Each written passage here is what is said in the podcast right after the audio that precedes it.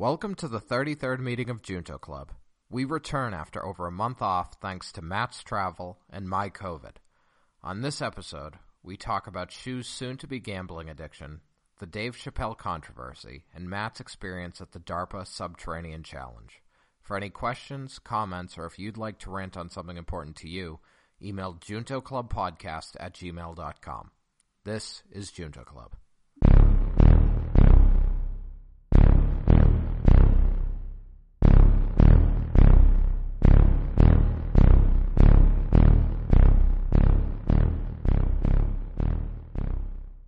Junto Club. All right, welcome to the 33rd meeting of the Junto Club on October 24th, 2021. Uh, the Junto Club's based on a club Benjamin Franklin organized uh, a long time ago, where he had a group of his friends meet to discuss things like science and philosophy, business and politics and such. So, you know, kind of learn from each other, and improve themselves. So we're sort of doing a similar idea where we, we try to bring topics to discuss amongst ourselves, learn a little bit, you know, give us a reason to go read up on things, uh, you know, to try to have an interesting conversation and improve ourselves a little bit. So that's basically what we do. Today we're going to have several smaller topics and then we're going to talk about a recent DARPA robotics competition. And I think that's it. Now, uh, Shu, do you have our, you know, normal Ben Franklin quote to start us off with? Of course.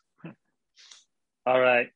Um, today's quote is, quote, of learned fools, I have seen 10 times 10. Of unlearned wise men, I have seen a hundred, end quote. Do I need to repeat that? I think I feel I, I feel I have trouble with the word fools. Okay. So, I think I got it. You go. So I mean, it's the same number, right? So that's like the thing. So he's saying there's as many people who are like book smart, but maybe co- you would say common sense stupid, as there I mean, are I- people who maybe didn't get an education, but are actually pretty, you know, clever. I can you see mean that. learn learn fools? Uh, people are educated. I imagine he's talking about, yeah, people who are like educated, but Mm. You know, not that smart. Well, a lot of people would say would be like book smart, but not common sense smart. Hmm. Yeah. Now I like that interpretation because, yeah, I mean, spe- spe- especially because it's like learned fools 10 times 10. So it's like they would be the ones who are, you know, math smart or, you know, like would do the arithmetic. And then unlearned wise men, I have seen a hundred. So uh, it's a good one. I vote What's the for Matt. point though? What's he trying to say? What's, but what's still what's the point? Like ten times ten, yeah, it's a hundred, and then a hundred is the same. So I guess what's the point of him saying that though? Like if he just tried to point out that it's you know they he has seen the same amount of them. Yeah, I think he's trying to say they're both common, but like in a clever way, right? Like it, rather than just saying Mm. it directly or, you know, Okay. Hmm. Okay. All right then. This is an easy one this week. All right. It seems like a very direct. Sometimes, you know, you bring some weird stuff where like we have no idea, but Hmm. Okay. It's direct to you, but it wasn't like I was confused. I was like, what the hell are you talking about? Ten times ten is a hundred and then the other one's a hundred, and then so mhm. all right then. Let's get into other topics. So what should we start with? Dave Chappelle. Dave Chappelle. No. We No? will save it for later. Okay, okay. All right. Well, you do So- your mini topic show. All right, then let's start with something controversial. Like, have you guys heard of the Truth social app? The true social app or truth? Truth. Hmm. Is that Trump's social media? Yeah. Man, you, you have not heard of it? Oh, I mean, I heard that he made his own and then it was like flooded with spam. I didn't, I didn't know the name of it. It's called Truth. Everything Okay. capitalized. Okay, okay. Wait, Truth every Social. every tweet is all caps. You can't type in lower caps. It's- No, no, no. The truth, the name, the truth. I think it's all capitalized. Okay, okay. Which you But guys, yeah, yeah, you guys, you guys have any thoughts? all I heard was it was supposed to be like all about free speech, right? They're like, we're not going to have moderation because he was mad about being like banned from Twitter, and then some people just like went on and spammed it with a bunch of stuff. Hmm. Yeah. I mean, I, to be honest, I guess I just don't. I, I mean, I, I don't care.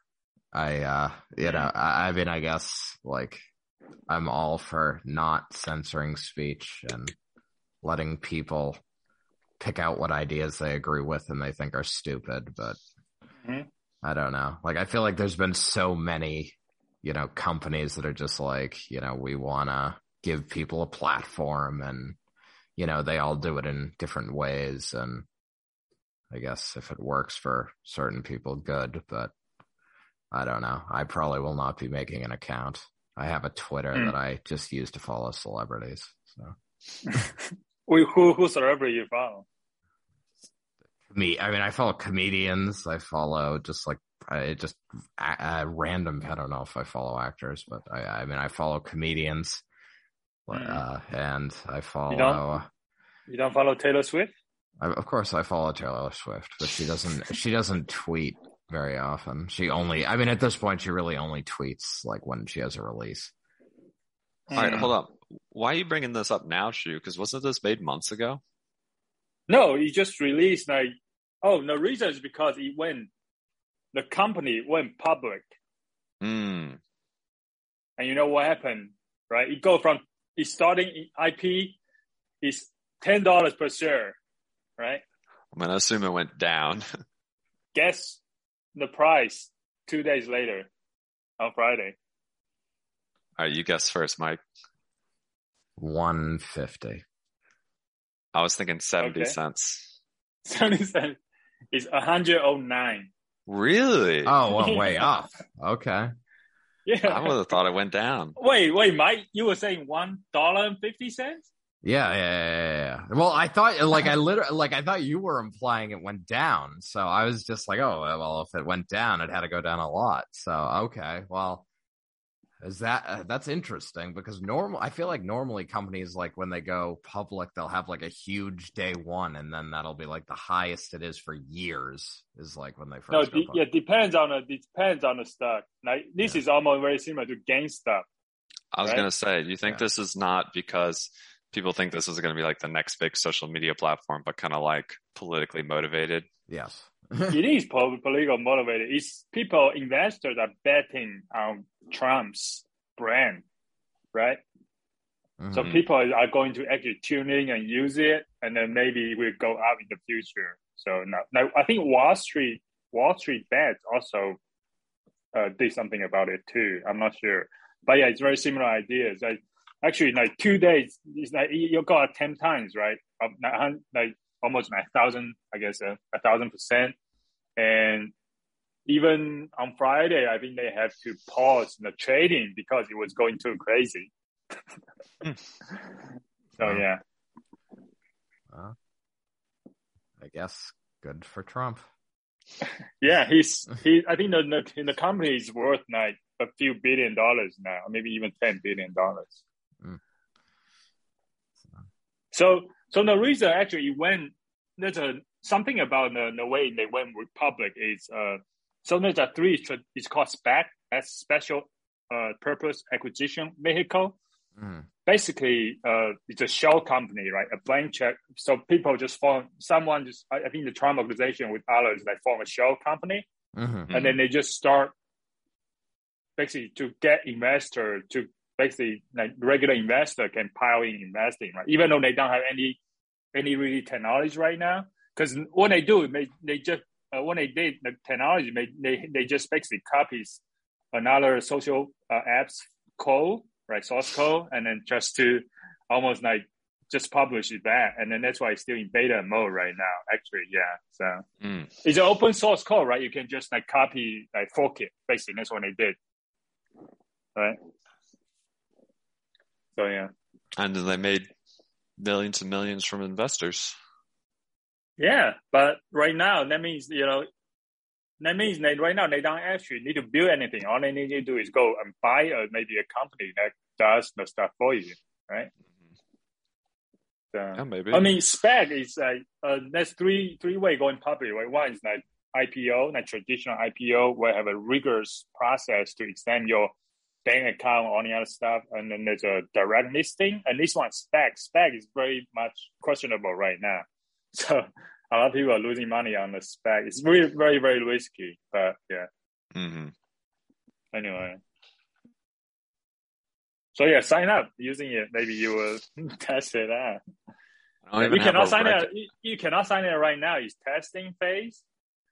But some people get actually, as you mentioned earlier, some people actually hack into it, and like got access. Actually, someone actually create a Donald J. Trump handle on the app, and then post pictures of like the depi- de- de- deprecating like pig, like post Mm. those pictures. Like yeah. So anyway, stuff like that. Well, I don't even have a Twitter account, so I don't think I'm going to make a uh, account on the Trump's Twitter clone. But Mm. Yeah, no, I mean, I'm all for like a company, you know, allowing for just like absolute free speech, but it's, you know, I mean, I don't say anything that controversial, so. Okay, I- okay. I All say- right then. so. Sounds All good. right. It just to me, to me, it's interesting because of the the way they rate, they went public, and then how how much people are still like buy, actually buy into it, and then it might still it might still go out next week. So maybe I get for sure, or maybe ten. I put maybe I put ten ten dollar in to see what happens. I don't know. This is starting to feel like a scam to me. But Yeah, this wouldn't it be Mm. the first time people have used like the Trump brand to get money and then just walked away with money? well, it's possible, possible. what was it? There was that Kickstarter for like, or a GoFundMe, or there's some online funding thing to like help fund the wall. And then they just like Mm. took like a, it was in the tens of thousands of dollars. Like it wasn't, I don't think it was like crazy amount, but they got random people to like send them money for it and they just walked away because like in their terms they're like, we don't have to actually use this. I think that's how the What's- story went. Was Trump involved? I don't think? Trump was involved. I think they were just some random people put it up, said like, "Oh, support this," you know, got people to donate. Yeah. Yeah, for for this case, I mean, Trump organization is involved, right? He's Oh yeah, his son is in charge of the technology. They found a new basic company doing that. So Well, I'm guessing. I mean, I guess they probably will actually run like a social media service, right? So in that sense, I don't Mm. think it's like a like a complete scam. But I'd be, Mm. you know, if the if the price had already shot up, does that is that actually a good investment? I mean, ten dollars is ten dollars, right? Like who really cares? But Mm. seems, uh, you know, dubious. hmm we'll see. We'll see. I mean, some people made a lot of money on GameStop. Others lost a lot of money on GameStop, but Yeah, never know.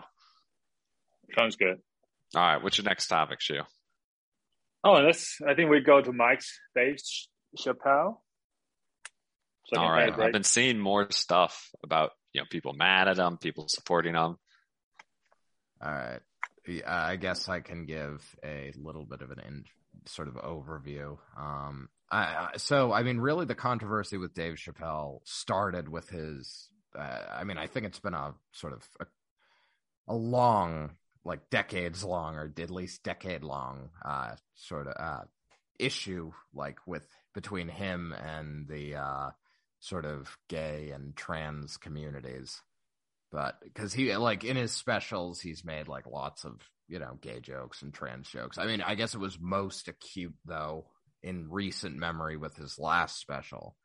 He came under a lot of fire for, uh, like because he made you know a lot of gay jokes and sort of trans jokes. And some people were like uh like oh uh, I, i've read one review that was of his previous special that was just very much like oh you know like dave chappelle is like above this and uh basically like he yeah like because he made jokes sort of like oh i miss like i miss bruce jenner so like something like yeah like he dead used the dead name of bruce jenner Mhm. and he uh like basically said like oh like guys go and get their dicks cut off and like it's sort of you know i mean it's not necessarily groundbreaking material like mm-hmm. so, so I do you guess, have example of what he say? well i mean that's literally what i was doing like he Oh no no! In the special, in the special, in the Netflix special. Right. Well, that's what I mean. So this was his previous special. So I mean, he signed like I can't remember if it was a four or five stand up deal with Netflix. So he's come out Mm. with like tons of specials in the last like three to four years. So his Mm. last special got like tons of controversy. Like, or it came under a lot of controversy, I should say, from like, you know, the gay, gay, lesbian, trans communities because he made lots of jokes about Mm. those communities. So, Gotcha. uh, so basically, this special, honestly, I felt like a lot of it was more serious than most Dave Chappelle specials, like because he was addressing that controversy.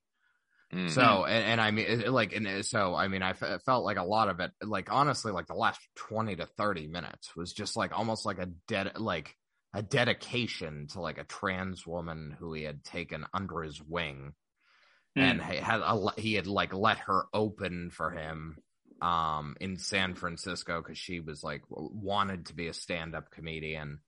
And uh basically she uh like had bombed for 40 minutes and he's like I'm gonna like mentor you. And like off stage she he talked about how good how funny was she was how quick she was. And she had defended him when this controversy emerged like from the previous special and like online like she was online bullied to the point she killed herself that was like the shocking like sort of end Oh, shit, of the yeah. special you know Mm. so like i say it was it was relatively serious but i mean he of course in his discussion of like you know how the gay community doesn't like him the les you know gay lesbian community doesn't like him the trans community doesn't like him like because of his like him discussing that on a stand-up special he's of course sort of inserting some punchline type jokes in there. Like it wasn't like uh, i mean you can say they were funny or they weren't but um you know he's trying to be funny throughout most of it. I mean there are a couple moments where i think he's literally just like talking almost like doing a pseudo apology in a way or a pseudo like not necessarily apology i don't because i don't think he was trying to apologize but sort of uh, trying to sort uh, sort of frame himself as less of a i guess enemy of those communities than um Mm. you know uh, they paint him to be so Mm. uh, so i guess that's really the controversy i mean he uh and uh, i mean the netflix uh what like the head at netflix has defended him uh, or uh, Mhm. basically saying that we support artists free speech and uh like even though there was a walkout uh at netflix he has said basically he wants to hear out their concerns but he has no intention and he doesn't believe there's anyone even really calling for like the removal of the special from the service or anything like that Mm. How big is the the real? How big the controversial controversy really is? Well i mean i've heard a lot about it i mean i i, I mean i, I certainly I mean, exactly. I'm saying maybe I'm saying that maybe media is just overblowing this thing. uh i mean i mean i guess Maybe because because the media is turning against like I feel like the whole culture, the whole culture is turning against cancel culture. Yeah. So anything like relating to cancel culture is almost like being overblown now. Every- Everybody is almost piling in. Mhm. Mm. Maybe I'm not sure.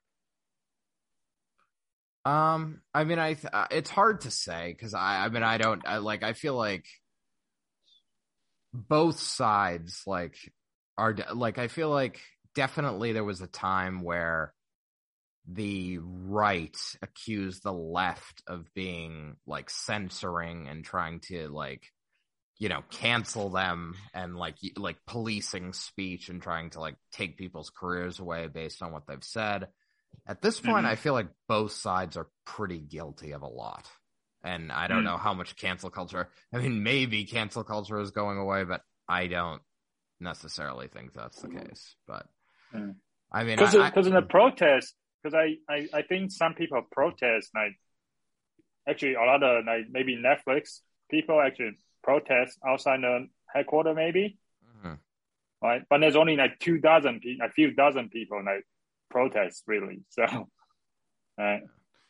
Well, I get, yeah, I mean, it wouldn't necessarily shock me. I mean, Mm. like uh, like like I say, I mean, because Netflix, I believe, like are part of the demands of the protesters and stuff were like money for like creators who come from different like underrepresented communities and stuff like that. And I think Netflix already designates money in those areas. And Mm. I, I feel like Netflix gives I, I mean, that's sort of what the CEO was saying in his interview. I'm pretty sure was basically like we give a lot of different types of people a lot, like a big platform and big voices. So Mm. basically, I- it's hard for like me to say like we like we're giving a voice to a hateful person and uh you know like targeting different communities if we leave this special up.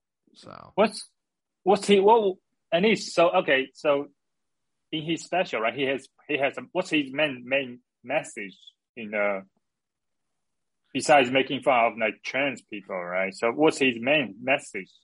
Well, I mean, I, I don't think he has like a main message. I, I see that. Okay, I, in all honesty, like the controversy that's here, uh, I didn't even really want to focus on it because it's like uh, the larger point I want to make, and uh, really the point that I think a lot of people have made already, is this is Mm. a stand-up comedy special. Like, Yeah.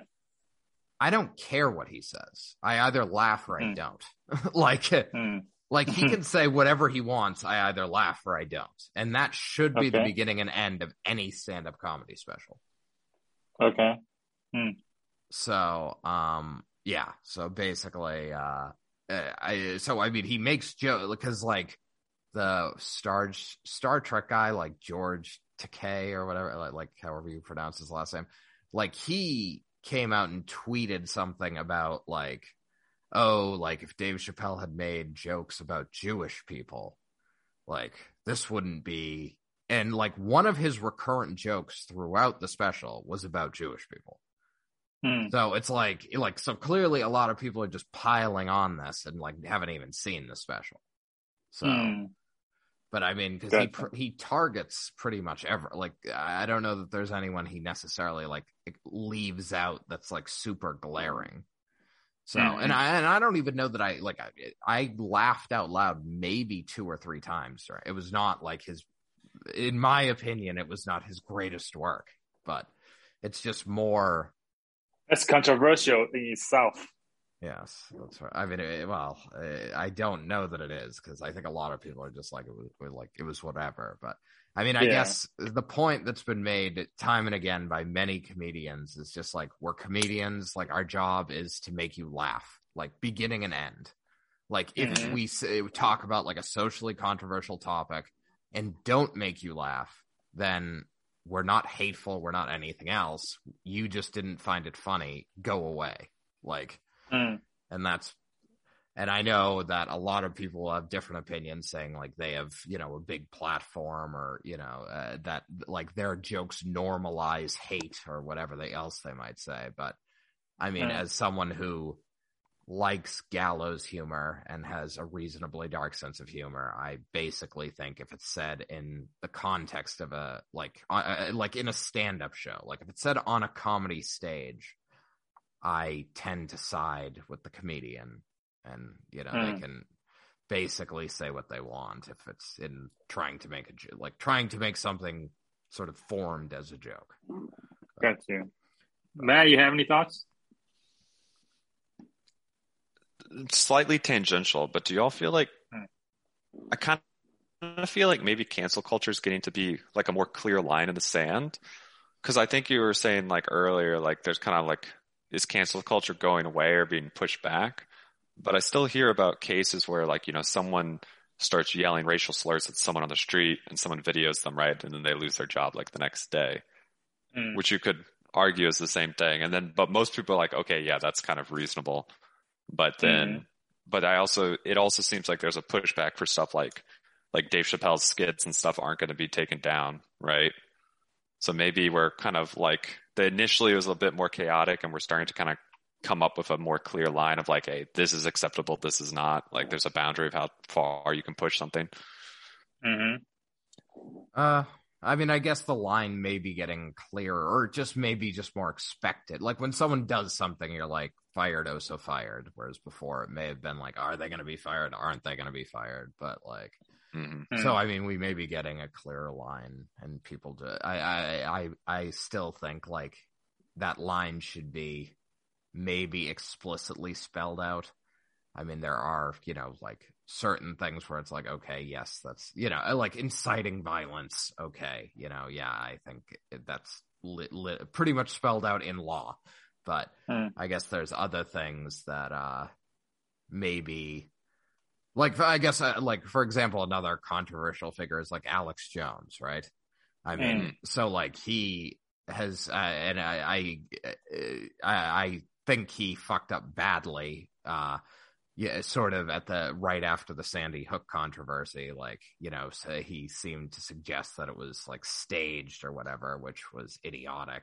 But like, I don't know that. Like, I obviously have never watched anything of his, but I don't know that he ever explicitly said anything to like incite like violence or hate towards like the parents of the kids who died but Mhm. like his followers like sort of started like harassing them and shit and like Hmm. he uh, has lost like everything like he's i think he very recently they ruled he like he was liable for like you know like they could sue the Mhm. shit out of him so Mhm. it's like something like that i guess it's just like the speech is terrible Mhm. but it's like at what point does speak like at what point is it like are human are we like these humans are so stupid you can't even like suggest something that's like totally outrageous and it, I, I I guess I just I don't know. I wish people weren't as stupid as they are because because honestly, it's just like if I hear that, I'm like, that's really dumb. I'm not listening, and Uh-huh. that's it. But Okay. and Uh. if I hear a horrible, tasteless joke that I disagree with, I'm like, okay, that isn't funny. I'm not listening. But Mhm. You're saying they're stupid, but they still have the right to say it. Is that what you're saying? exactly, that's uh, like I Mm. want people to be able to say really stupid shit, and Mm. people to go, they're stupid. I'm not listening, or I'm not like associating Mm. myself with them. But Mhm. yeah, but in any case, like yeah, this special, Dave Chappelle said shit you may disagree with, uh, in the form of a joke. So I say laugh or don't. You know, I mean, think of all the random shit Alex Jones said, and he still did have a show for a while, right? So I think similarly with comedy, like the audience, right? What's more important, like the, the audience who appreciates comedy don't seem to be the people who are, are less often seem to be the people who would like jump to like, you know, wanting to cancel someone over saying something offensive. Oh, what? Oh, Say Mike's again? gone. Okay, we've been on a detour. So I was making a point earlier is that, you know, Alex Jones had a, like most people were like either hated Alex Jones or just thought he was crazy if they listened to him. But he had an audience, right? So the audience for comedy, and Mike, you know this a lot better than I do, but the audience for comedy doesn't seem like the type of people who mostly would be like, you know, particularly sensitive about jokes about this stuff, right? I feel like the audience for comedy I've seen is people largely like you who are totally fine with dark humor, going to like controversial stuff. They think it's funny. And it, like there might be stuff that they don't find as funny, but they're like okay with people kind of like testing the boundaries, right? And if you agree with this, uh, you know, Chappelle will prop, you know, if this is true, you could say Chappelle will probably be all right. Cause if, if the people who are upset aren't really part of the audience for his, you know, basically his profession anyway, it's kind of like a, it doesn't really matter that much, right? Right. Yeah. Uh, and I would say it depends certainly on your. So if you're an up and comer, like, and you don't have your own audience, then uh, certainly there are audiences that are not, that have pretty distinct lines in the same, you know, you say a certain word they don't like, and it's like they're, you know, horrified and taken aback. But, um, but yes, with Chappelle, I mean, it doesn't matter at all. I mean, he could do shows in the middle of, you know, Ohio or wherever he lives and, you know, he could make tons of money and be fine. So, I mean, for him, mm. and he basically makes that point in the special. Like, he'll be fine no matter what. He essentially can't be canceled. It's more about people who may not be as in as secure a position. And they, like the guy who, I don't even remember what which you know group he offended, but there was a guy uh, who was uh, very much up and coming, and he was going to be on SNL, and they found an old joke of his, and like he never did an episode of SNL, like he got fired immediately. Mm. So, Hmm. so Yeah. Well, I feel like the three Yeah, of us are kind of generally biased towards the free, you know, freer speech, you know, push boundaries side. Sadly, we Mm. don't have someone who's, you know, it'd be more interesting if we had someone who's like, you know, I think this sort of stuff has like negative, real negative harm and like explains how, but we don't have someone to explain that reasoning. So you only get one side of the argument today. Yeah. yeah. Well, I mean, I think a lot of people on that side sort of contend there's just things that shouldn't be made fun of. Mm. Like there are things sort of off limits. And my, I guess my sort of belief about that is like, as soon as it, it's, it's again, it's a slippery, slippery slope argument, which is not a good one, but it's sort of like, who dis like basically who decides because like Mm. if you are offended by x and i'm offended by y and someone else is offended by z like a lot of topics quickly like get to be off the table Mhm. so yeah No, I've I've also heard a lot of people who say basically they say punch up, you know, don't punch down. yes And Yes. I mean, I can kind of understand like if someone only punched down in the sense that they only, you know, like targeted groups that do get more, you know, have more issues in society, it would be like a little weird. Uh, but I Mm. feel like if, you know, someone who, who fairly, so, you know, sort of punches everywhere, right? Like, including their own groups, then I can, then I can believe, I can be like, I feel like if, if you do everything, including make a fun of yourself, you know, it feels like an honest, like, you know, we're making jokes and it's not hateful. If you're obviously, if you keep making jokes towards some groups and you don't like jokes about your own, yourself or anything, you know, related to you, then obviously that starts to come off as like hypocritical and be like, okay, you know, why are you making these jokes? Are you just trying to be funny or do you actually have like issues that you're sort of like, you know, smoke screening with humor? right right Hmm. and i'd like to believe that audiences are smart enough to pick up on that but That's probably not, that's certainly Yeah. not always going to be true. I, I would make that bet, but Hmm. Yeah. All right. Well, sounds like Dave Chappelle. It's gonna be fine. well, yes he's worth According to the hundreds of expert of wisdom dollars. of us three random people, he is also super rich already. So I think he's, Exactly. Yeah. Also, I mean, Netflix invested a lot of money into his contract, right? So Netflix is not gonna say, "Oh, we're gonna cancel him." So right it's about money. he- It's all about money in the end. I think he signed over like yeah. I well, I mean, this is the last special, so I mean, Netflix could do whatever. Like both of the like he's been given the money they signed him Yeah. for, and he's done the work. So, Mm. um, you know, at this I think, point, it's, I think it's one of the most watched specials, probably because of the controversy. Controversy. yeah, Besides I- Squid Game. That's true. Honestly, I haven't still haven't seen it, but it did just because you hear people talking about. It, I'm like, I want to see. Like, is it really like? Am I going to be like, oh, that is bad, or am I going to be like, oh, this is like nothing? They're like, you know, overreacting because you don't really know until you see it in the full context, right? So, Well, yeah, yeah, yeah. But, uh, Speaking of that, have just have you guys watched Squid Games? Did we talk about it already or no? I don't think we no, but I want to. It's on my list because I'm seeing it everywhere, so I'm gonna watch it. So we just have to hold off a you know a few episodes while I get around to getting through it. I would How never. about have you, se- Mike? I would never have seen it because I just like don't watch TV ever. I'm terrible at it, but because I got COVID, I did binge the entire series. So Wait, how many episodes is it? Nine Is it hour long or 30 minute? uh, hour, I think. Okay. So, Mike, you finish it? Yeah, yeah, yeah, I watched the whole thing. Yeah. How'd you how'd you like it? How'd you like it? No spoilers, of Yeah, no spoilers. Yeah, I- I'll just say, yeah, not to spoil it for Matt. I'll, I'll just say it was fine. I enjoyed it, but it, it it's very familiar. Like there have been things similar to it, but it, The Hunger it's- Game and Game of Thrones combined. Sure, yeah, yes, that is. Uh, I mean, that sounds pretty good to me. no, I mean it is. It is good. It it it, it has good moments, but it is very. Familiar. Uh, I just know there's that old guy in the jumpsuit that I keep seeing everywhere now. And I'm like, I want to know who he is. What is he doing? hmm. Perfect All time right. for Halloween, right? Halloween kind of costume. But, uh, Yeah. yeah, so- well, that's what everyone. I I believe that is the most popular costume. To me, it's really strange. You know, actually, the a Korean drama was became like these like one of the most popular show for Netflix, Mm. right? Yeah, I first heard of this from people who were like liked like K dramas because there's like a Yeah. there's people in the U.S. who are like really into K dramas, and then I heard I, like oh, I used to Ga- be I used to watch a lot of K dramas too.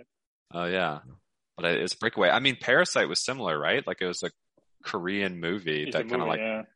broke out, and I'm Mm. I'm see I'm kind of thinking there's similar vibes because there seems to be some like societal commentary is you know in Squid Games, which obviously Parasite Mm. had a lot of, but Yeah. I don't know.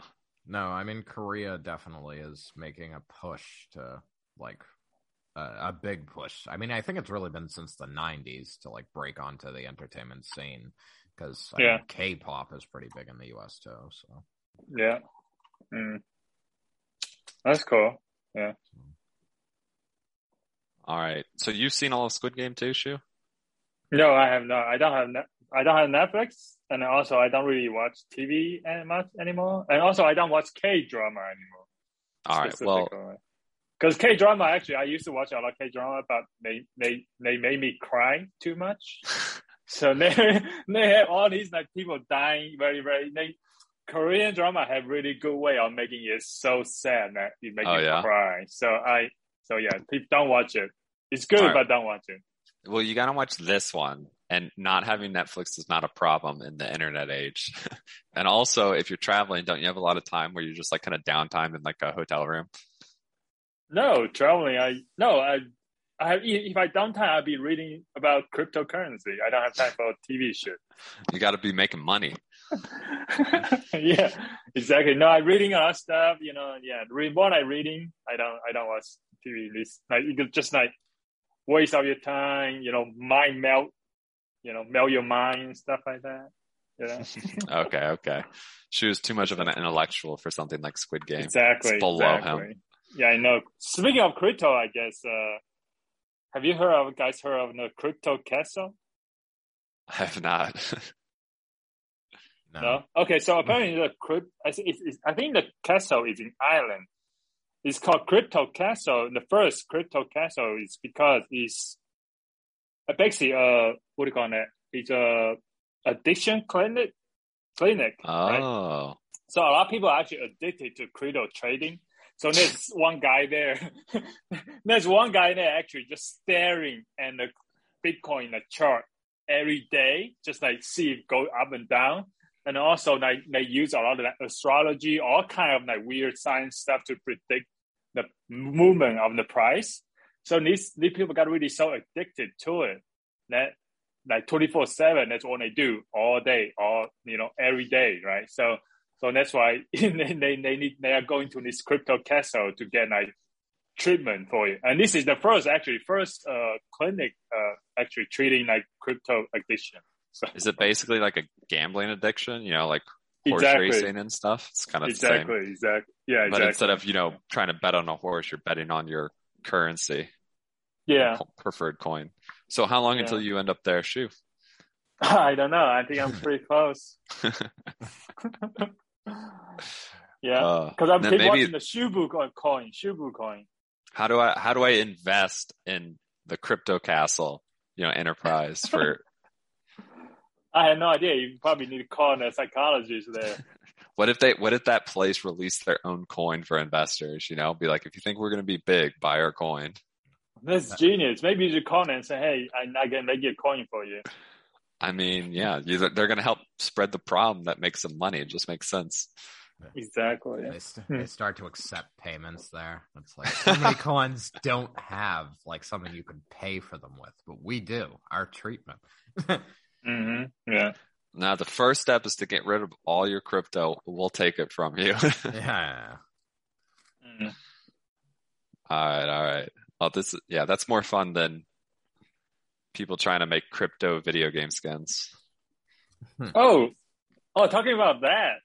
Have you Oh, got no. digital? so, what, what? So, what's your what's what's your thought on that crypto scheme? I mean, as far as I know, they're they don't really exist. But people are like, "Oh, you could own your video game skin with like Mhm. cryptocurrency, and then like use it between games and trade." And I'm like, this doesn't make any sense at all. because one, like if you have a skin in one game, how do you just apply it to another, right? Like if you got your Fortnite skin, you can't just slap that on Pikachu and Super Smash Brothers, right? It, it doesn't make sense. You would need hmm. like an entirely new skin made. And why would the game developers want to spend all this time and resources making like versions of items for their games for something that someone bought somewhere else, right? Like they didn't pay the game dev for the Mm. thing, right? If they want to make skins, they're just going to sell the skins in the game. So I see this like brought up. I had someone on Reddit say that something to me. They're like, "Oh, you can do this stuff like this," and I'm like, "That doesn't make any sense at all." Yeah, not it doesn't make sense right now because everything is like not connected. So in the future, I guess that when people are thinking about something called metaverse, well, we I think we mentioned uh, I think I mentioned it before, which is going to be one of the future topics down the line. So Mhm. uh, it's one basically like in the future, like instead of just one universe, like Fortnite and stuff, everything is in, in integrated in a way like cross universe, right? That way you can, and one one way you can do it is using blockchain technology to do it, like NFT stuff. So that way you can actually verify you own this stuff. That way you can, and that's why actually Facebook is actually changing its name, like similar to Google, right? Google began Alphabet, and Facebook is going to change its name to something. And actually, and I think Zuckerberg announced that actually Facebook is not going to social, it's not social network company anymore. It's going to be a metaverse company, right? So Mm. actually, um, so yeah, the skin like, in the game, right? Yes, that a lot of people are piling into like you talking about NFT before, right? Now there's something called digital fashion, right? It's fashion. People create fashion items for like NFTs like this. You can own in a digitally, right? And actually, recently there's a, Sotheby. I think Sotheby is one of the uh, very like expensive like auction house. Actually, just auction a few millions of like just digital fashion items, right? So a lot of people are designing digital fashions for people now. When you say that, Right. like, what are these items? Like, is it an Well, image, these are a like- model, a texture? Yeah, like like auction auction. You know, it's not augmented reality, right? For example, you take a picture of yourself and using like uh, AR, like augmented reality filters to put those like digital clothes on yourself, and then Oh, you're so it's actually it's like so you have VR like VR avatars, right? Where you can make yourself Yeah. look like whatever. So the people are Yeah. basically buying avatar skins, so things to make your VR avatar look different. Yeah, yeah. And this one is actually in the digital fashion is specifically, I think it's one example is for like AR, like you, when you take a, like Snap, in Snapchat, right? You take a picture, you can put, apply filters, right? Right now you can like, uh, you know, if you buy, if you own this digital item, the clothing, you actually can apply that to yourself and your picture can turn out really cool. Like instead of like, for example, right now, if we are Zoom, right? In Zoom, right? You can technically someone could design a digital clothing for you even at home you are not wearing anything you know you can like zoom have a background right you can you can they can apply a like a suit or anything you want to wear on on a on a video conferencing right so and then that if you and that you can interoperate in the for example google meet and zoom is not really separate right in the future maybe if you if you combine them together you know if you you, you maybe you own the island in zoom you know, maybe you own the, in other like Skype, you can use it in Skype or Google Meet as well. I don't know. So this is one of applications right now, right? You can just totally do it. It's really easy to do it in Zoom, probably, right? Yeah. I mean, I just I don't know. companies just don't play well together. So I don't know how soon this is going to happen. But I remember I I think there was a similar thinking when like web services were were booming and like Matt? micro web services where people send different like web services together to do specific things and you know it's going to be all sort of distributed but what happened is kind of web services like centralized around big players like Amazon because random businesses didn't have like there wasn't a good model to like coordinate random businesses having micro web services work together and them getting paid for it, right? So they had no incentive to like run it. Say it again. You, I think you break it off in the beginning. Like, what do you mean, like web servers? Web services. So like like think of like, you know, things online, servers online that might do something but not be a website. Um I read some article about this a while ago where people thought these sort of these micro web services started to get big. So you know, you rather than you know doing all the calculations and computations on your own website, you might call web services, right? Like I mean, they're basic examples like you call something yeah, cloud to get computing. Yeah. yeah, you might call something to get the weather, right? That could be a service that you like your website like calls the service, gets weather data back, displays like a forecast of the weather for the people, right? It hmm could call a service to get, you know, the Bitcoin, you know, the history of Bitcoin the last 24 hours and display that for the people on their website, right? Or other things. Okay. You know, anything a website or computer can do really. So they had this, there's this idea for a little while that like people would be able to like make bigger things out of all these micro web services. Like businesses would start up web services and like people would run them. But what happened seemingly more is that you got big players sort of conglomerated relevant stuff into entities, right? Because there was hmm no way for like like a business you want to start a website Matt, your Right, internet is right. sucking. You're breaking up. you, you want to use a service to run You your broke off. product, You right? broke There's a bunch much handle this much volume. Oh, You it's broke off. Yeah. You've So- been frozen Alright. for like 30 of the last 40 my bad. Yeah, it says my internet connection is unstable. So you were uh, you were talking about like everything that became central. Wait, so how much We have I said continue that's made it through? Uh, I mean, I think we have uh, reasonably. Yeah, okay, so idea. basic- To summarize super fast. Yeah. It's centralized because there's issues with having it all decentralized, right? Paying small businesses, small businesses making guarantees over performance for their web services. Long story short, things like Amazon Web Services made like, oh, all of our stuff in a big package rather than a big distributed thing. So I'm wondering, um, yeah, I don't know. My my hunch is still that NFTs will go that way more. E- even if, if they're used, there'll be things like Steam Market, which is a centralized platform rather than a decentralized games trying to each in- incorporate NFTs that like, because a game would have to make something for each NFT that they want to work in their game, right? Hmm. Right, yeah, whatever. it's possible. It, it, it's possible, but that's the- one of the main thing about everything central. That's one of the main uh, advantage of blockchain, right? It's, it's it, it has the potential to make it decentralized. Yeah, but, but of course, it, but of course, decentralized- maybe that's yeah. and there can there are benefits of stuff like that being decentralized, but are there benefits to the companies? Like, how does that? How do you put that into a system that is good for the company that makes them want to set up a business model around this decentralized system, right? Mm-hmm. Like, how, because you know, how does a company get money off of letting people use their NFTs and their game? yeah, yeah. You, I mean, yeah, that's yeah. We'll see. It'll be interesting, I guess. Because just, I mean, just look at Bitcoin right now, right? Exactly. You can just look at Bitcoin.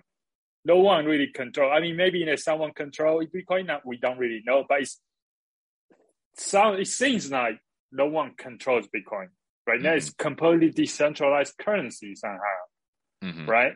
And then you just expand it to the NFT, the skins, the game, the the metaverse in the future. Maybe it could be something similar. I don't know, right? Mm. But of Maybe. course, now Facebook is trying to get into it right now. Of course, now if Facebook, what they try to do is try they try to own metaverse, right? So it's potentially future. So I mean, if, that's one thing. If it's if Facebook centralizes it, right? Like the Mhm. Steam library or Amazon Web Services, they say well, we all have this thing, and they're huge and have a lot of a billion people who use it.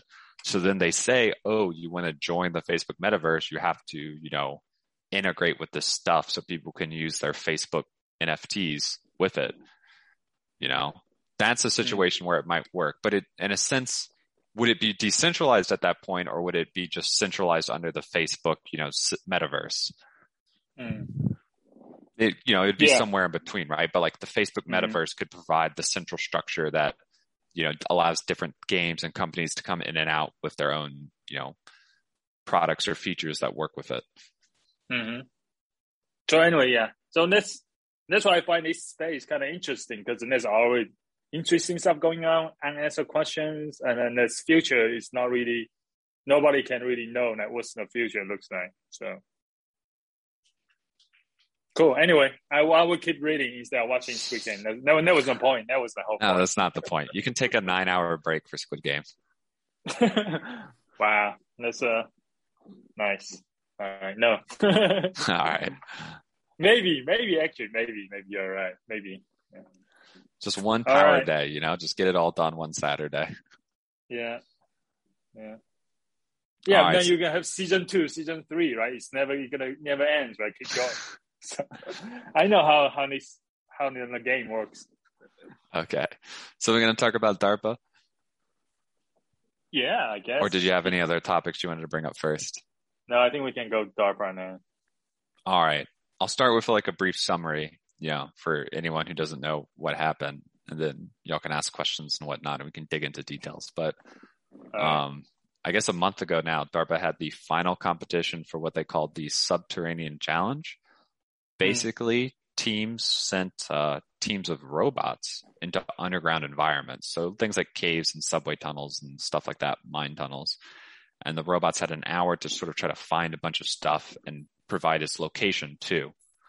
Um, and what made this challenge really hard is I think what made it hardest is the nature, the communications nature. So in things like tunnels and caves, you lose that wireless communication really fast. Um, so you can't rely on, you know, an operator doing everything. They also, DARPA also restricted it to a single operator. So you couldn't have like a team of people managing a team of robots. You had one guy. Um, so you had to push on the autonomy, the ability for robots to do things on their own, be autonomous. And you had to also push on communications, um, having these robots drop communications nodes like in the tunnels as they went on to try to build a communication network. You really needed both to do well, to be able to have robots both explore deep, find things and get that data back to the operator where it would be scored and you'd get points for finding things essentially. So that was the DARPA challenge, sub-T challenge. Uh, I was a part of Team CSIRO 61 and uh, we got second place, tying in number of points with first place, losing only because they uh, found the artifact, their last artifact, quicker than our we found our last artifact. It was super tight. Uh, I'm sure they did the same thing, but we saw a bunch of ways where, like, if the tiniest difference, we could have gone one artifact more. We actually had down, data downloading when the when the run ended. We were downloading data from a robot that had been out of comms until like the last five minutes, and um, because it had slipped and fallen deep. And another Hmm. robot managed to get close enough to kind of like bridge the connection. And we were downloading data. And one of the things that hadn't gone back yet was like another object, right? And like that one detection would have been, uh, you know, Wait, us winning. yeah, how many how many scoring points? Every artifact you are able to accurately localize. So give the position within a few meters. Um, you get a So the goal, so the goal is to find objects in underground environment. Exactly. Find Yeah. and localize. So you got to get the okay. position right. If you just find an object, but you can't put it where it is on the map and localize by what? So basically you'd have a cave entrance and DARPA would have this gate with like, you know, images like AR tags or things for you to base off of. And this gate would define sort of the origin of the world, right? Zero, zero, zero, your axes. And so you had to put the position relative to this gate and the robots just go into this tunnel and very quickly you lose sight of them and they just got to do their thing. And who's who is? S- Ah, good question. CSIRO is a research, public research organization out of Australia. So a lot of the teams were, you know, universities and the like. JPL had a team, um, working with NASA. You know, CMU had a team. Um, but CSIRO was the main of our team and they're, as I said, kind of like a public research institution. They have you know, they get government contracts and do funding and stuff, but it's mostly professional research scientists and Why things you- like that. Yeah, you're American. Why are you working for Australian company? You know this question. Uh, I was working, so Georgia Tech was partnered with them. So the CSIRO team had two uh, partners, uh, Georgia Tech and Emesent. Emesent handled the drones. So we had some flying drones. Um, that's what their job was. And then Georgia Tech handled the multi-agent coordination. So trying to get the, was our primary responsibility, which Shu knows because she was actually on this project too once upon a time earlier on. But, uh, Not to so get how's into the? so we got how many points we got? 23? 23, And who's the other team that got first place? Cerberus. Cerberus, and they used the ANYmal. They they made an Yeah, animal they- robot, right? Man, that's I'm sure they're pretty happy about this. So I'm trying to you know think about this from the perspective of people who aren't in the robotics field. I think most people have seen the Boston Spot, the yellow dog robot that can like you know can Mhm. kick and it'll catch itself and stuff. Um, that's been online a lot. So a lot of teams actually use the Boston Spot um, robot. Boston Dynamics robot is the name. Boston Dynamics is the company. Spot's the name of the robot. We used it too, um, and it worked pretty well. But I think this was the Cerberus team made their own four-legged platform called ANYmal, and they were the only team that had their own legged platform there. And uh, Hmm. they sent in a bunch of them, uh, and it How did many? well. At least four Okay. they might have had more and i don't i didn't i don't know if they sent like more than four in Hmm. but they definitely brought at least like four to the like you know the thing so i would have to look at the final tapes again i didn't go watch i skimmed they- through they some of the other teams but i didn't watch like they everything use drums too? Do they have drums too? Or they mainly just using the I don't, anim-? I don't remember them having a drone. Most teams, Mm. like half the teams launched drones or had drones. I'm trying to remember. Mm. I can pull it up if you, it's an important question, but No, no, they- no, what no, I remember worries, from their team, the server, Finish you your know, point. Finish your point about ANYmal. Well, I mean, it's it's their own, I guess you could say, homegrown uh, quad quad-legged platform, and I'm sure they were very happy to do well with it, and you know, be like, well, we're competing because Boston Dynamics is kind of known as like the top tier of like Yeah. robots with legs. I'll say, Mhm. um, you know, so I'm sure they're happy about that. Yeah, Yeah, they I think European company, right? Which I forgot which which country now, but yeah, it's one of those. Yeah. So, I mean, anyone who's actually interested be like, well, this sounds weird. What the hell does this look like? If you go on YouTube, do DARPA sub T, they got a bunch of videos, both like detailed long runs and like the final thing where they try to, you know, show highlights of the, sort of the last, the final runs of all the teams without it being too long. Mm-hmm. In the earlier competitions, they live streamed it. And especially because teams weren't as effective and just, it's not that exciting to watch live anyway, unless you're like one of the people really, you know, involved is very boring. So this time they took the final. So the teams, eight teams ran, you know, at their own time. And what they did is they showed an hour long run where they clipped between the different teams highlights as if it was a Hmm. live run where all teams were running in parallel. So that's how they set up. Hmm. Gotcha. So how much money you won? Our team won a million dollars. I thought it's two to- million, no? That was first place.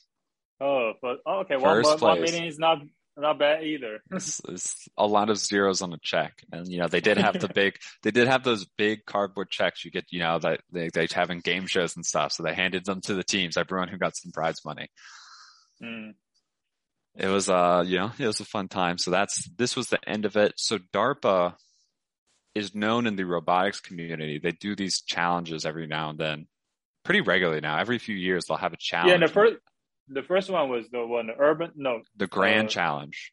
hmm. So what the first, grand challenge? the first grand challenge was autonomous driving in deserts. Basically, they had these Mhm. kind of desert roads and they wanted cars to autonomously follow it.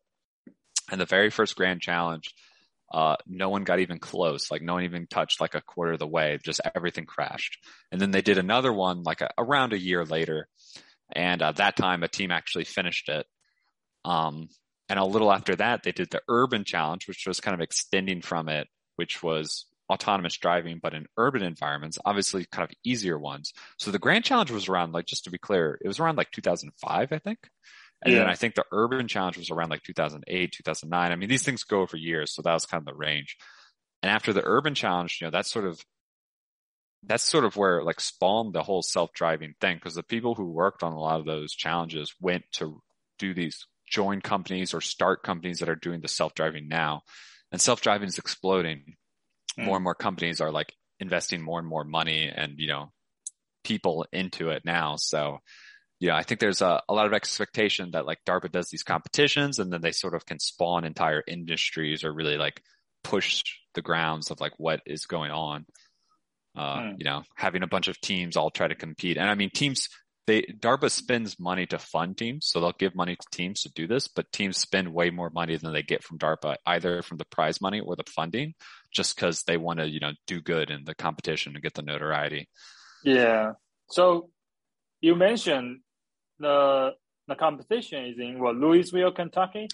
The final competition is in Louisville, Kentucky. There's these mega caverns. Sorry, Yeah. what are you gonna ahead. ask? oh, I was well- going to ask. I was going to ask. Like, I think you mentioned some interesting s- encounters with the locals. So I, I I? want to hear some. Yeah.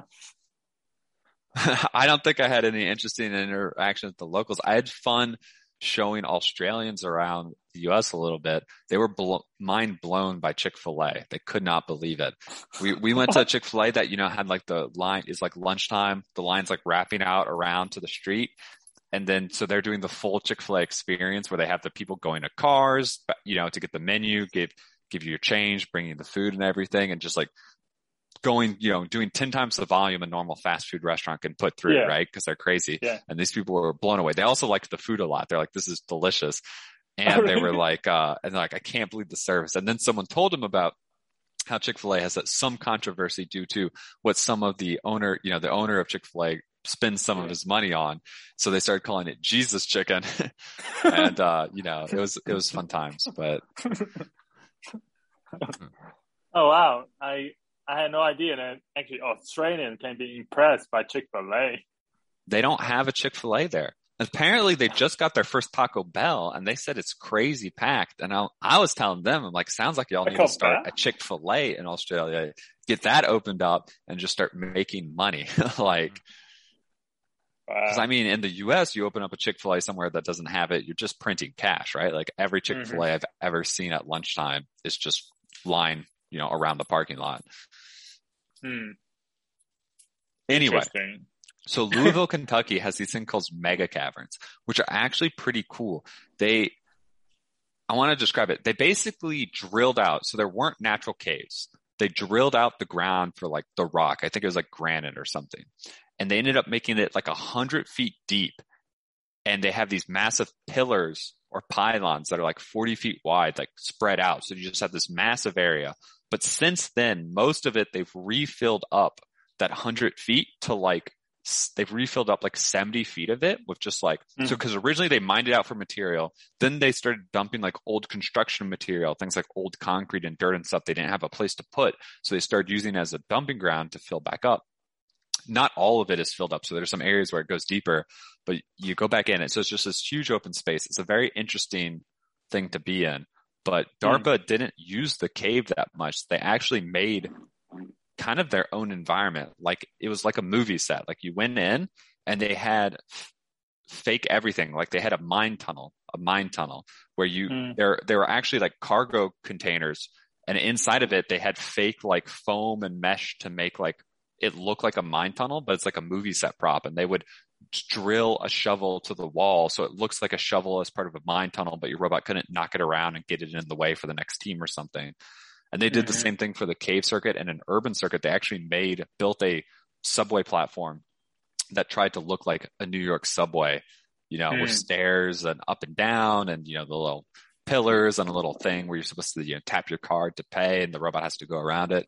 So they built this Hmm. all up really elaborately within these giant caves. They actually just built their own little fake cave for you to drive through, which was funny, Gotcha. but challenging. I think some teams were thrown off because, uh, most of the things we had done before were more open anyway. And then we're like, the mega caverns is going to be big, but it's actually really tight. Like the last run, we walked Mhm. through it afterwards. It was hard for a person to get through. Like I slipped a few times trying to like being hunched over, walking around, you know, ground uneven and shaky and stuff. Hmm. They even had areas where they just poured a bunch of water in it. So you're just walking through water and stuff. It was tough. Wait, and the robot had to go to water too? All right, this was a lot of detail, but yeah, I mean, not not like pouring on it. Well, there's one spot some water was falling down, but that mostly your robot had to get through puddles and stuff in some areas. If it, Hmm. that was a, one of their ch- Okay. many challenges. they also had um they had a room with that's a bit more open, and they put some shelves and boxes and stuff. Right, so it's this was part of the urban area they had a bunch of Amazon boxes in there, you know, to, to make it look realistic. So we launched a drone in there once and this was on a video and you can see our Hmm. drones like between two shelves and it does a really amazing job of launches from the back. So we had I'm going to give maybe this is too many details, but we had two large robots with tracks. Think of like a Hmm. tiny tank, like a tank you could stand on. It's about like five feet long, three feet wide, roughly that size. Um, pretty big. We had drones on their back and they could launch off these. Well, we, you can see they have this amazing clip of the drone launching and it's hovering between like a shelf and a wall with only a few inches on either side of like space, but it's like really stable. It's doing a great job.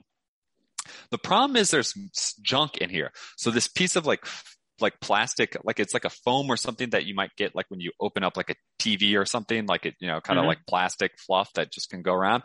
You can see it start to like spin around on the ground because of the air that's cycling through the drone. Mm. And then it flips up and goes over and just goes, choo, gets like sucked on top of the drone from the propellers and just crashes it. So they, you see it. And we were, we were there. We couldn't see this happen because it's in the environment, but we're sitting around the entrance and we hear the DARPA guys because they see this starting to move before it crashes. And we hear them from like a trailer where they're watching this on camera be like, Oh, and then it crashes. We hear the drone crash from inside smash and they're like, oh, watching it on live, their live Oh, feed no. of like the drone smash. And I'm like, we are like, oh they, God, they, what just happened? They probably did a poor job. Did they do a poor, poor job like fixing those so they don't destroy? I thought they're not supposed not to destroy robots, right? You know, is it a poor job or we should have, were we supposed to not launch there? Well, they had an object hidden at a high point in this room. So I think they wanted drones to launch there and it just was one of those random things. I think it was just so kind so of so chance. so there's a so it's like one of the basketball games that the referee maybe had bad calls, you know, stuff like that. So you're saying that we could have won if that did not happen. This wasn't in the final run, so it was fine. That didn't impact our ability okay. to win or lose at all. So there was a, they Alright. let teams run a couple times beforehand. When they Uh, destroy our drone, right? That means maybe we waste our time like fixing it, you know, fixing it or replacing a new one. So that you know, I don't think that happened. And fun fact, that drone actually flew afterwards. They fit, replaced the rotors, so it Yeah. smashed hard. It looked like it would it would have been dead. And then uh, they basically changed the rotors that you know the blades that spin because those were all ma- That's it. mashed up. And then, but Mm. they Well, they flew it and they're like have- it works, some, but it something could have. have. yeah, something else could be changed that you don't really know, right? So That's true. They flew it again. I don't think we used the drone in the final. I think we did. We were like, okay, you know, we'll put that thing on the side because maybe there's something that's part broken will fail at some other point, but I call it sabotage. Sabotage. You're starting to get into, you're getting into it now. You're like, this is my team. I can't believe the refs allowed that. Yeah, exactly. Uh, And there's the one thing that's actually really interesting. Uh, I want to talk about is uh, coordinated robotics, right? mm, How did they do? Because in the beginning, just one guy, right? Because uh, all teams have like more than like almost like around twenty people, right? And this team just have one person, right? But I know, I think uh, in the later competition, he got he he a- able to recruit our student some student to work with him, but still, he's very very very uh like minimum resource, right? So how did how did they do? Uh, so they didn't do well in the hardware competition again. So that's kind of been his story trying to get into hardware. He has had trouble and the team he's recruited, I think it includes mostly like undergrads and stuff. So these aren't like, Yeah. you know, advanced students. So it's probably more educational for them than like, you know, the optimal Yeah. team. But I think he won some prize. I don't remember what place he got, but I think he placed in the virtual competition and won money again. So He- he's like, yeah, he usually got like first place, but I'm not sure about the final. Yeah. yeah. So he, he got some money again. I don't mm. remember if it was like first, I think it was first or How many points? How many points they got? How many points he got for? I don't remember how much he got in the final. He got some points. okay. I know he got something in the final, but Yeah, yeah, he didn't. mean, just um, interesting that he's a stay-home dad and he's just working on this as a hobby, you know, stuff Yeah. like that.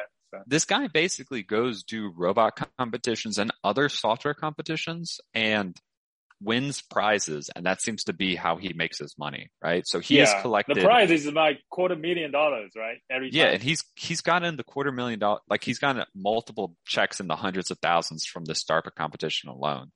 Um, Mm. and apparently he's won prize money from other competitions as well. And like, Mm. yeah, he he won his first one. He was literally just did everything on his own for the virtual. And as far as I know, he might have done the virtual competition each time on his own. Like the people who were helping him, I think Mm. were only helping hardware. So he basically just codes the solution for the simulation environment, for the simulated environment, and then like Mm. beats everyone on his own, and then takes a check and it's like, yeah, that's just my money now, which is a crazy story. Mm. So, yeah. So, what about the other teams like CoStar, which is the J, JPL and Caltech team, and I think they won the previous comp- previous event, right? And also uh, CMU, I think they won the first one, first event. So, what happened to them? CMU did well, but they didn't place. So Marble got third, and CMU were they fourth? They were close. JPL had some trouble. they uh, what, I- happened? Yeah, they did so well on the first, like previous one, the second event, right? Urban event. hmm Hold on, hold on. Let's see. Where were they? Yeah. CoStar, they were still fifth place of eight. So it's not like they, you know, totally Eight bucked out. Uh, no, eight, eight of eight teams. They got 13 points. Um, 13 points, okay. ooh, that was CoStar, but they, I heard, what I heard was they had some smoke things that, uh, some smoke traps in the final, right? So the, they released a bunch of smoke into the beginning area. And what I heard is it, it caught a bunch of their robots were near the area when they released a bunch of the smoke and their sensors and mapping system just couldn't handle it. So the smoke interfered with their LiDAR and just kind of shut down their ability to navigate and make a map.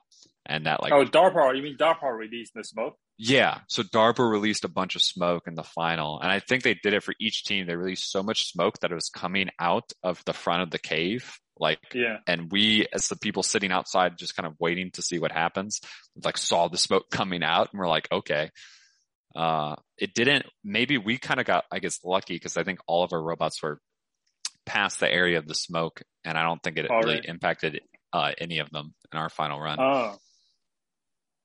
Oh, so it's about timing thing kind of thing. If you're Uh, unlucky, then you did stuff too early. there's don't know. definitely you know elements of luck and unluck i mean so in the end you had one hour run and your score on that determined your score for the whole thing right that's how they placed and there's a lot of hardware and a lot of stuff that can just randomly go wrong i mean we had a lot of Mm. things go wrong too uh, Mm. so you can call it you call us lucky or resilient that either more stuff didn't go wrong we were lucky or resilient to have How a bunch of uh, issues yeah? How how did uh, how did the multi robot autonomy work for you? obviously flawless, right? Since this is publicly being, uh, you know, this is public information, I'm going to say there is absolutely no problems. No, the autonomy worked well. I'll, I'll, I'll be honest about it. So the autonomy worked well. Hmm. And, but on, but on the other hand, basically the way they did the competition is you drove down one tunnel and you had a room with three branches and they literally, one was urban, one was tunnel, one was cave.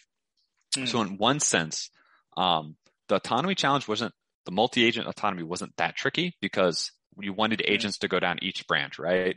And in the end, the operator, you know, spe- wanted to specify because we had run the course and we knew what was down there roughly. They changed things up, but we knew we wanted like one robot, this type of robot to go down this. We wanted the Dar- uh, Boston Dynamics spot robot to go in the urban area. We wanted one of our track Titan vehicles to go down the tunnel area, things like Mm. that.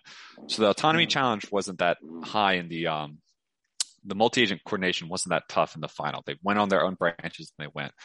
The, uh, we also, also, I think, but it worked well. Like what we did have worked well. We also had a lot of good Mm. tools for having the operator sort of inject their knowledge. This is an interesting problem. When you have agents trying to coordinate and do their thing, how can the operator give guidance while it's still going on, right?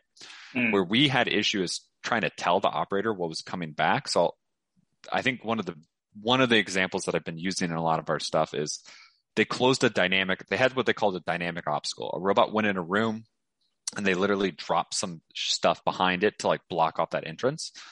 Mm. But our operator didn't want the robot, the robot to keep going. They wanted to back out and go a different path. Um, because he knew further past that room is a dangerous area that had made this spot robot fall repeatedly. Uh, Mm. the issue is he tells it that the robot tries to go back. It sees that it's blocked off. It literally can't because a wall appeared. So it starts exploring the room again. And the operator was looking at other things, comes back and is like, why is the robot still exploring this room? I told it to go somewhere else. So the problem we had a couple of times was not clear. There's like a lot of information being thrown at the operator, right? So trying Mm. to clearly display why choices were made to pick one task over another so they can understand what was going on. That's, I think, the Mm. biggest takeaway from, from our side is like, Hey, I mean, it's not easy and you wouldn't want that information up all the time because it'd be overwhelming, Mm. but they need to have an option to be able to view that and say, Oh, like this is what happened. Now I understand why it did that. It's not Oh, an issue so- or it is an issue. It says it did that, but I have like human knowledge that that's wrong. There's something going on. I'm just going to intervene. Mm, the communication between the robots and the operator. Yeah. The them- situational awareness is how you could put Yeah. it when there's so much Mm. information and it's not just about what the robot's doing, but why Mm. it's doing it, right? How, how to get that Mm. why in a uh, time crunch scenario. This is getting Mm. really detailed though, and I feel like this has gone way past depth of what we should do on a podcast. No, that's good. I mean, this audience. is not the end. You know, that's we're going for a long time. So if people are not interested, you know, they can just stop listening. I guess. That's true. That's Right? true. But you never know. You know, but maybe maybe someone will try to sleep right now. So maybe it's good. You know, slowly help them Yeah. drift into you know like I said, this is probably not easy to imagine, but the they have a lot of YouTube videos up now on the DARPA's YouTube channel, so you can definitely go Mhm. see what it is. And I think there'll be some cool stuff, some cool highlights on there. Uh, if you want to get an Mm. idea of what these robots actually looked like driving around in these tunnels and whatnot. Hmm. Okay. Nice. So how did you guys celebrate it after the win? Uh, well, after the second place win. Uh, we kind of did our celebration before we knew what, so we, when we finished our run, we got back to the garage and Team Cerberus was waiting because they knew at that point that they had scored more than anyone else. And so Mm. we were both kind of like, there's like a minute where we were chatting and then they're like, okay, so like, just like what, what did you get? Right. Cause we wanted to know. Then we found out that we got the same score. So we didn't know for sure who was, uh, gonna win actually until the next Hmm. day when they had the award ceremony. We basically did our celebrating that night anyway. I think the team overall decided that first or second we did really well. Um, Hmm. and there were some extra challenges for us, right? 'Cause the main team being in Australia, most of the core team didn't get over here and we didn't bring as many robots as we would have ideally wanted because of those Hmm. limitations. So I think a lot of people initially were like, we want to have a good showing, but we probably might not be able to contend for the win because we're kind of like handicapped. Yeah. But then, so by the, you know, being able to confirm at least second, I think we just celebrated by just like going out that night. And some of the guys were definitely yelling, we won a million dollars and we beat NASA at random people on the street. Uh, cause we knew that those two things were true. Like we had already beat the CoStar team with J, you know, JPL and NASA. So, so they were yelling that occasionally around Kentucky. There were some very confused tourists in Kentucky who were like, okay, like these people are weird.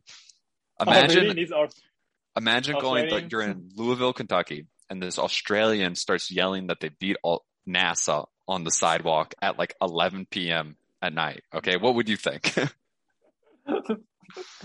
we saw, we we also with Australian accent, I guess. yeah, Interesting. That's cool. That's cool. but yeah, it was uh, it was a fun time. You know the shoe. You were on the project. It's a fun time. Yeah. What about? I mean, Cerberus is also a European team, right? So did they bring their whole full team or no? I think they had. I mean, I didn't get into the details, but it seemed like they had most of their people. They had a lot of because uh, I guess Europe is not is as strict as Australia. right? Yeah, Australia's Australia is been- very strict. Right. I think they're finally either letting up or getting close to it because their vaccinations are getting high. But they, you know, there's been a lot of news about how Australia's got had like some very strict things. Yeah, And uh yeah. gotcha, gotcha. Okay, okay, yeah. So we have, could have got more points. So COVID sabotage.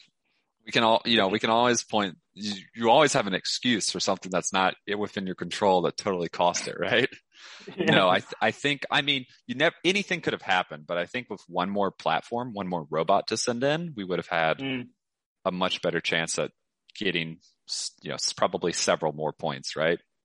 yeah. Maybe that makes Mhm. a difference. Maybe something catastrophic happens and that robot ends up actually hurting the team. You know, anything's Okay. possible. Gotcha. Cool. All right, that's See, the last- DARPA sub challenge. Yeah, a few last questions for you. Like, well, I guess uh, just last two questions. Like, what do you think is the best lesson for you? I guess from this sub two. challenge competition? Hmm. So, I mean, this is going to be kind of technical related, but I think the, one of the big, I mean, there's a lot of stuff I've learned on the project, but one lesson I think I took away is debug visualization. So, Hmm. I mean, most people who do code, they know that building in ways to debug your code is important. Um, you know, ways you can see what's happening on the inside. And we have that in ways that can output data and saves data about what's going on. So afterwards you can analyze and say like, oh, you know, it made this choice because of this reason. You know, was that a mistake or was it just something we didn't notice? But I think trying to make live tools for visualizing that is something I didn't prioritize personally. And in hindsight, it would have been really good because, well, one, when you need to make, you know, at the end of a project, when you need to show people what you did, it looks cool, right? If you make a good visualization, it's an easy way to generate content to show other people. And if you're anyone in engineering or science, at some point you have to show other people your work for it to matter. But also, I think that would have led naturally to better ways to visualize what's going on and why for the operator. Maybe not the same detail or the exact same as the debug visualization, but Hmm. I think it would have led to similar ideas like, hey, this could be useful for them to be able to see when they're actually running it. Um, so the next So time, how's that?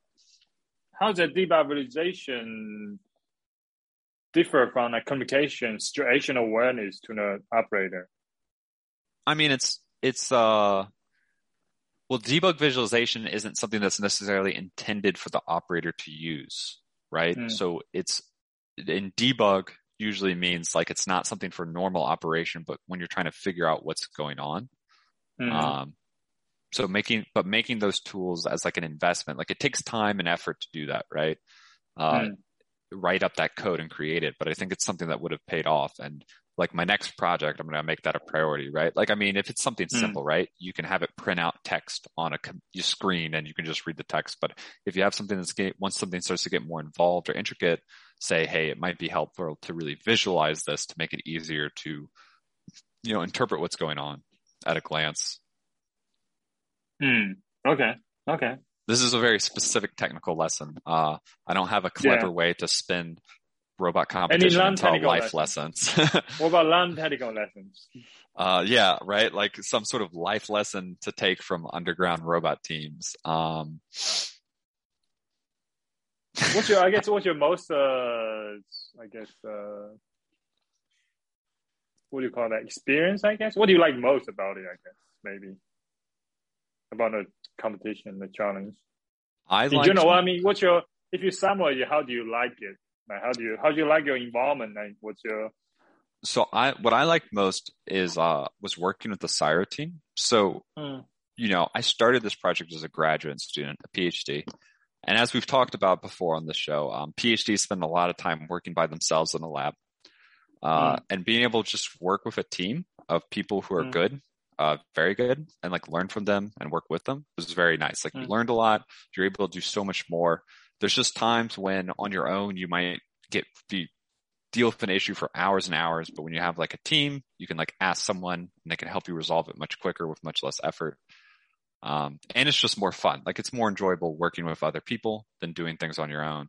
So I think Hmm. that was, that was the part I liked best after many years of basically solo research. It was nice. Yeah, reading, writing papers, and doing all other stuff. Yeah. And the Australian team, they're all really friendly and nice.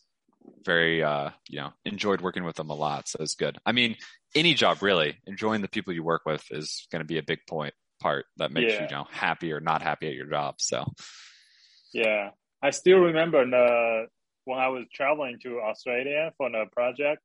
Uh, right before, like in Atlanta airport, right, I was leaving, right, and then the people were announcing, "Oh, we are just describing, oh, and how nice Australian people are, and we are super nice and stuff like that." And then she realized that she talked too much about Australian, it make it sound like Americans are really not nice people. So we had to add that something in the end. Like, oh, American are very nice too, but you know, we are just anyway. She tried to speak a little bit, but you know what I'm saying? She's like, Yeah, she's yeah, I get what you're nice the Australians are. yeah, Yeah, yeah, I think yeah. Then that's that's one one my biggest, uh, I guess, uh, what I like most about working on a project too. the people and also interesting stuff. So yeah. hmm Yeah, if you're gonna get a job with people you like doing something that's interesting, I mean, what more can you ask for, right? I mean, I guess you can ask Mhm. for enough money that it doesn't like you're not poor. If you get all three of those things, you're good. Probably keep that job. Yeah, yeah. Cool. I think that's uh. all right. Well, that's this good. podcast has gone pretty long now. As you can see, my cats are starting to get anxious Mm, because they want dinner. yeah. So we'll call Well, it there on Dark Before we go, no, I have to talk about. I actually just went to Niagara Falls yesterday. Niagara Falls. Well, I Yeah. thought you were bouncing between Atlanta and California. No, I'm in, I'm in Syracuse next week. That's right. You did tell us that. Sorry, sorry. Yeah. How was Syracuse, Niagara Falls? Syracuse, I think New York is two and a half hours from from Niagara Falls. So I just drove there yesterday. Hmm.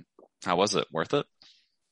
Yeah, yeah, it's good. I, I wish I stay overnight. I guess, uh, cause yeah, it was uh, I, it was very majestic. I guess the the fall and the stuff, and just amazing. I guess, yeah. You can't cross the border, right? I can, Oh, yes, you I can. Yeah, I can, but I, I my passport. That's, that's stupid. My passport is still being renewed. I sent in like three, almost like six six months now. No, no, four months now, and I supposed to get it back like in twelve weeks, but I still haven't got it back. So I cannot travel across the border. Huh. And however, I wish I could because across the border, these are these tall buildings in Toronto and these uh these uh Canada right across from on the American side.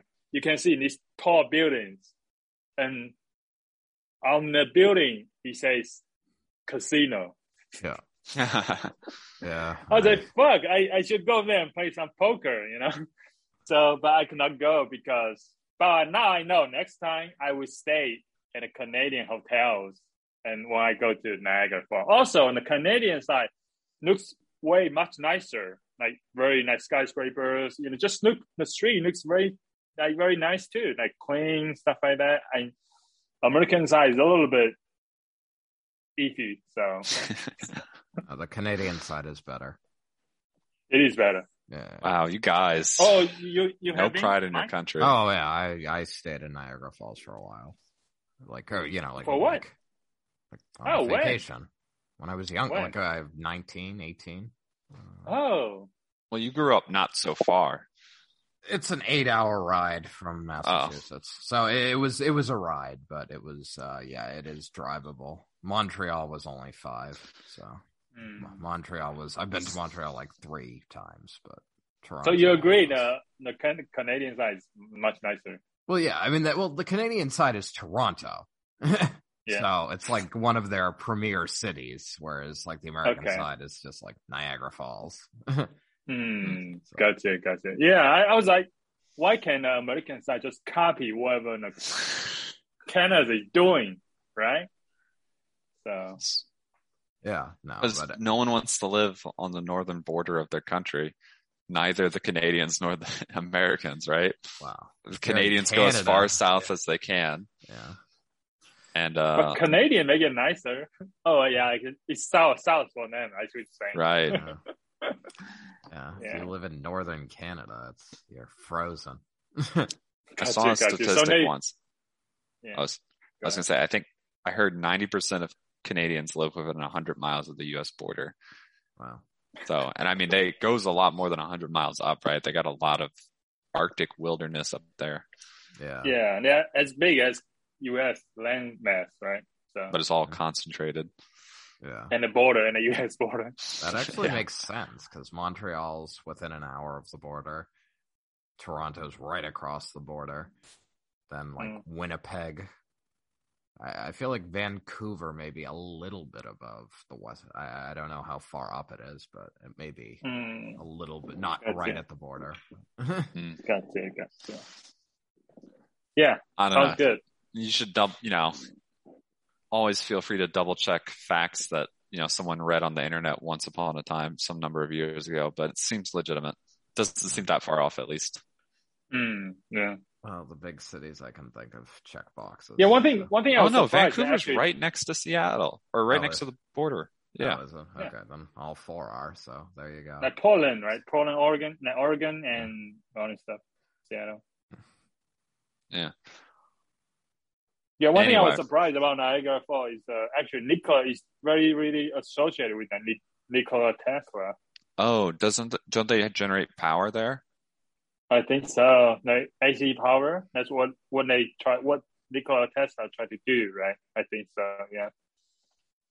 So That's yeah, and then interesting. yeah, and the AC of course changed the world, right? So that's one of the movie they show like how AC like started in Niagara Falls in the U.S. like in the Niagara Falls, and it just like light up the whole world basically. Hmm. Yeah, so much of the like basic technology for generating and distributing power was created by Tesla.